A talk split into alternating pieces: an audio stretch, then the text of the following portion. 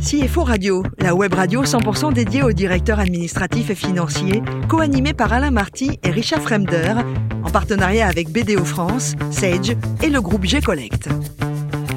Bonjour à tous, bienvenue à bord de CFO Radio. Vous êtes 11 000 DAF et dirigeants d'entreprise abonnés à nos podcasts. Merci à toutes et tous d'être toujours plus nombreux à nous écouter chaque semaine.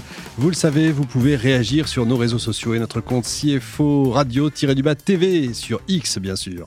À mes côtés, pour co-animer cette émission, Laurent Lamoureux, associé de BDO France, cinquième réseau mondial d'audit et de conseil, et Yann Alossery, responsable grand compte chez G-Collect. Bonjour messieurs.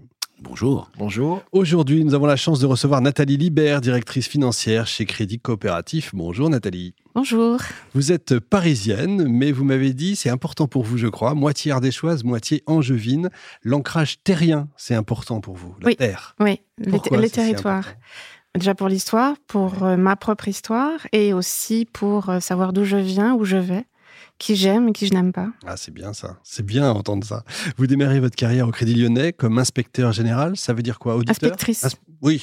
Enfin, j'ai pas été inspectrice tout de suite. J'ai d'abord été inspectrice court tout court et ensuite inspectrice générale. Je reste masculin, moi, sur la fonction, mais c'est vrai que c'est pas bien pour inspectrice générale. Ça veut dire auditeur, en fait, en gros? Oui, c'est ça. Aujourd'hui, la plupart du temps, ce qu'on faisait autrefois dans ce qu'on appelait une inspection générale, aujourd'hui, on appelle ça une direction de l'audit. Ouais. Une direction de l'audit interne pour ne pas confondre avec les auditeurs externes, qui sont plutôt des experts comptables ou des CAC. Donc auditeur, aujourd'hui on appellerait ça auditeur interne. Donc auditrice en fait. Auditrice, bien sûr. Combien d'années? Au moins, au moins 10 ans.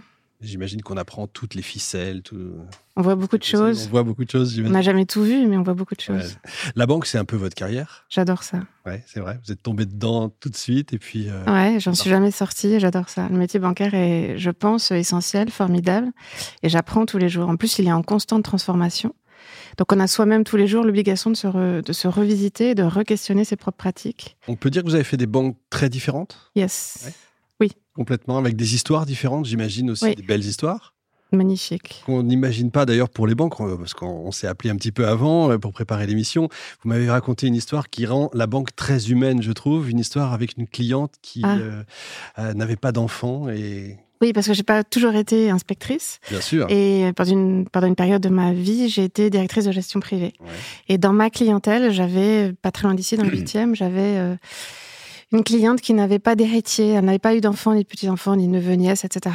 Et euh, on, on avait organisé les choses pour que son patrimoine euh, financier et non financier soit transmis à des personnes qu'elle aimait, avec des valeurs qu'elle qu'elle portait elle-même, sans pour autant euh, que toute la famille soit derrière nous et compris son engagement, le sens de sa transmission.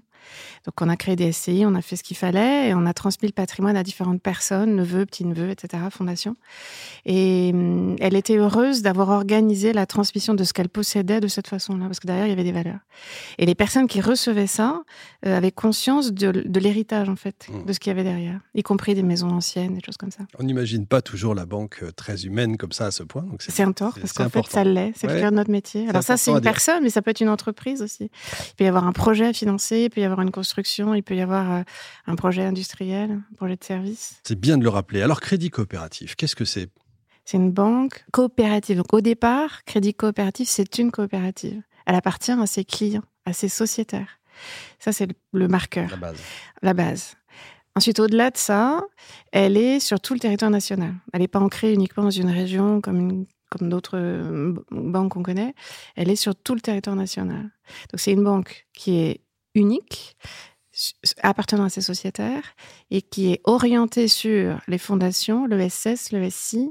Alors, c'est, on va dire, euh, tout ce qui est autour des fondations et, des entreprises à mission, euh, les collectivités locales, évidemment des personnes morales, beaucoup d'entreprises clientes, et ensuite de la clientèle de particuliers, dont une certaine partie euh, sous tutelle ou curatelle, c'est-à-dire c'est une clientèle très spécifique. On va voir ça en détail justement. Combien de salariés quand même aujourd'hui? 1852, Et produits nets bancaires? Un peu moins de 400 millions. Bon, Laurent, Alors moi, Nathalie, j'ai une première question. Vous avez passé beaucoup de temps dans des grandes banques prestigieuses à des postes de direction des risques. Oui. Quelle est, à votre avis, euh, votre, votre avis d'expert, la vraie zone de risque des établissements financiers pour les cinq prochaines années? Sur ah, fait trois heures. Hein. Oui. Sur quoi est-ce qu'ils doivent vraiment capitaliser? Est-ce que ce sont des risques nouveaux d'abord et, quels sont? Non, c'est pas des risques nouveaux, mais sauf que leur émergence peut être un peu plus forte aujourd'hui, un peu plus intense qu'elle ne l'était avant. Donc pour moi, le principal des, euh, on va raisonner financier. Le principal risque là aujourd'hui, c'est la, ce qui est induit par la hausse des taux d'intérêt. Et donc le fait que mon actif, il faut que je le reprice à un taux qui est celui de mon refinancement. Bon, c'est un petit peu financier, mais je, veux juste dire que si je n'ai pas cet équilibre-là en tête, la banque en fait, ne peut pas survivre. Elle a besoin de sa liquidité à court terme, mais à long terme, elle a besoin que son actif soit refinancé par du passif qui soit ajusté à son pricing d'actifs. Donc, c'est l'ajustement d'une banque au taux d'intérêt. Ça, c'est, on va dire, c'est le BABA. Pour moi, le fond du, sujet pour une banque aujourd'hui, elle pourrait mourir de ne pas, de ne plus avoir de clients. Donc, en fait, le premier des risques d'une banque, au-delà de gérer les taux d'intérêt, etc., les risques cyber, enfin, on connaît tout ça, c'est de ne plus avoir de clients. Et quel serait le, risque qu'il y a derrière ça? Ce serait qu'elle n'ait pas géré sa transformation pour s'adapter aux besoins des clients, aux besoins de la clientèle, tout autant pour payer, pour financer, pour monter un business, pour acquérir une résidence secondaire, etc., pour transmettre son patrimoine. Et donc, si la banque ne s'adapte pas à ces besoins-là, c'est ça le risque. Donc, c'est pas à court terme, c'est pas demain, c'est pas dans, peut-être dans 5-10 ans. Mais les banques qui ont disparu, en général, si on regarde un peu dans le rétroviseur 20-30 ans en arrière, elles ne se sont pas adaptées à cette transition-là, ou alors elles se sont adaptées peut-être en prenant des virages un peu hasardeux. Une masterclass là, hein. c'est beau. Laurent. Alors dans, le, votre rôle, votre rôle au Crédit Coopératif de directeur financier, vous avez bien entendu euh, dans votre périmètre le pilotage de la performance. Et, quand on est une banque qui, a, qui, a, comme devise développement solide, pérenne et durable, comment est-ce qu'on pilote la performance euh, avec ces, avec ces, ces directives et avec ces, ces cadres-là? En fait, l'idée de piloter la performance signifie que je veux donner de la visibilité aux dirigeants et au bord de la gouvernance sur l'orientation de la banque. Est-ce qu'on prend les bonnes directions? Donc ça veut dire conseil d'administration, mais ça veut aussi dire comité de direction générale. Est-ce que je leur donne les bons, les bons indicateurs pour permettre de piloter l'activité? Est-ce que ces segments de risque, est-ce que mes segments de marché, on pourrait dire, de clientèle, est-ce que mes produits, est-ce que mes implantations territoriales, j'ai 70 agences, on appelle ça des centres d'affaires chez nous. Donc, est-ce que mes 70 agences sont implantées là où il faut? Est-ce qu'elles travaillent comme elles devraient Et est-ce que ce qu'elles produisent est créateur de valeur? Ça, c'est le premier point, et ça, ça pourrait être du court terme, si je puis dire. Maintenant, à un peu plus long terme, c'est ce que c'est de la valeur durable. Autrement dit, je mesure mon attrition, je mesure la pérennité de mes clients et surtout la qualité de leur risque. Et parce que, en fonction du risque que j'engrange aujourd'hui, aujourd'hui, j'ai la vie de la banque demain et dans deux ans et dans cinq ans. Donc, c'est la qualité du risque que je fais aujourd'hui qui va me, pardon, me permettre à 5, 10 ans, 15 ans de m'assurer de la pérennité de la banque. C'est ça, piloter la performance. Donc c'est pas de la plus-value court terme euh, chaque matin. Évidemment, chaque matin je regarde où j'en suis. Hein. C'est normal. Mon quotidien, ça fait partie de mon business aussi. Chaque semaine, je regarde euh, où on en est et chaque mois, je, sors euh, mon PNB, enfin mon chiffre d'affaires. C'est normal. Mais le pilotage de la performance, c'est tracer des routes pour me dire, je vais atterrir là en fin d'année, l'année prochaine, dans cinq ans. Et même si je me trompe, j'ai un plan B, j'ai un plan C pour me dire, si les taux d'intérêt ont changé, si mon implantation doit être revue, si tel segment de marché, il faut que je le revoie différemment, si tel produit ne sera peut-être plus aussi rentable, le prêt à la consommation, le prêt à l'équipement, le prêt immobilier, eh bien, j'ai un plan B ou un plan C pour me dire la banque, elle, vivra encore dans 5 ou 10 ans et de façon pérenne et solide pour apporter un bon service à ses clients. Pour moi, c'est ça. C'est un vrai message pour tous les DAF qui nous écoutent, c'est que la performance n'est pas que financière. Ah, mais surtout pas. Bien sûr. Ah non, non, mais surtout pas. Ça, c'est un vrai. ça dépend ce qu'on entend par financier. Si on entend par financier le chiffre en bas de la ligne, tout en bas, là, le red line, enfin, est-ce que je suis dans le rouge ou positif? Est-ce que j'ai fait plus de 2% par rapport à l'année dernière? Évidemment, ça compte. Parce que moi, je me compare, je me bench avec mes, les, autres banques de, mon groupe ou, ou, aux concurrents. Donc, forcément, ma situation par rapport au marché ou par rapport à mes concurrents est importante. Donc, je, je me bench, je me compare. Donc, je suis évidemment obligé de regarder ce pourcentage-là. Mais c'est pas juste du plus 2, plus 2%, plus 10%, plus 15% qui compte.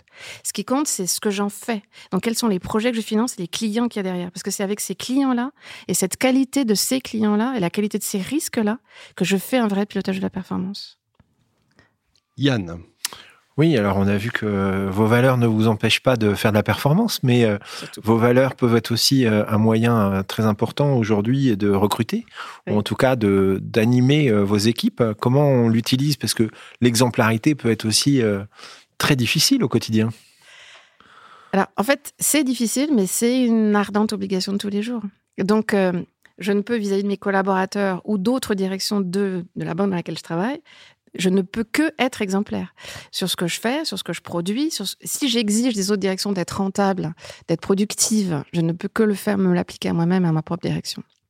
Ça, c'est juste un principe, sinon on n'est pas crédible. Et après, au-delà de ça, je, n'aime pas opposer le système de valeurs au fait de dire qu'on est financier. C'est pas parce qu'on est financier qu'on n'a pas des valeurs. Plus exactement, le fait d'être financier et de m'assurer de la pérennité de la banque, ça veut dire que j'ai des valeurs au sens où je préserve la durabilité de l'emploi des collaborateurs. La, pire des choses serait de, cracher la banque vers des investissements qui seraient perdants ou des, orientations stratégiques qui seraient perdantes. Là, je ne respecte pas les collaborateurs de la banque. Et c'est au contraire en montrant que je, me développe de façon durable et pérenne et que je construis un avenir solide, durable, pérenne pour l'établissement que je, à mon sens, je, préserve l'employabilité des collaborateurs. Et donc, c'est ça ma première valeur. Pas facile de faire une transition là-dessus. Hein. bon, Nathalie, le plus beau métier du monde, c'est quoi? Pianiste ou CFO Waouh Tout dépend ce qu'on appelle par beauté. Bah oui. Alors, euh, euh, le plus agréable, c'est pianiste. Pianiste, ouais. Voilà, le plus agréable. Euh, CFO, c'est bien aussi, ça a l'air bien. C'est top, surtout dans une banque. Ouais, j'imagine. Pour terminer, je crois que ça, c'est important pour vous. Parfois, vous faites des, des maraudes avec le secours populaire? Yes, oui, oui, oui, j'ai des, j'ai des amis. oui, j'aime ça. Encore une fois, le côté humain. Ah, toujours. toujours mais la finance, ça n'est que de l'humain. Et les valeurs. Oui, voilà, voilà, Belle conclusion. Merci beaucoup, Nathalie. Merci également à vous, Laurent et Yann. Fin de ce numéro de CFO Radio. Retrouvez toute notre actualité sur nos comptes X et LinkedIn. On se donne rendez-vous mercredi prochain, 14h précise évidemment, pour accueillir un nouvel invité. L'invité de la semaine de CFO Radio, une production B2B Radio en partenariat avec BDO France, Sage et le groupe G-Collect.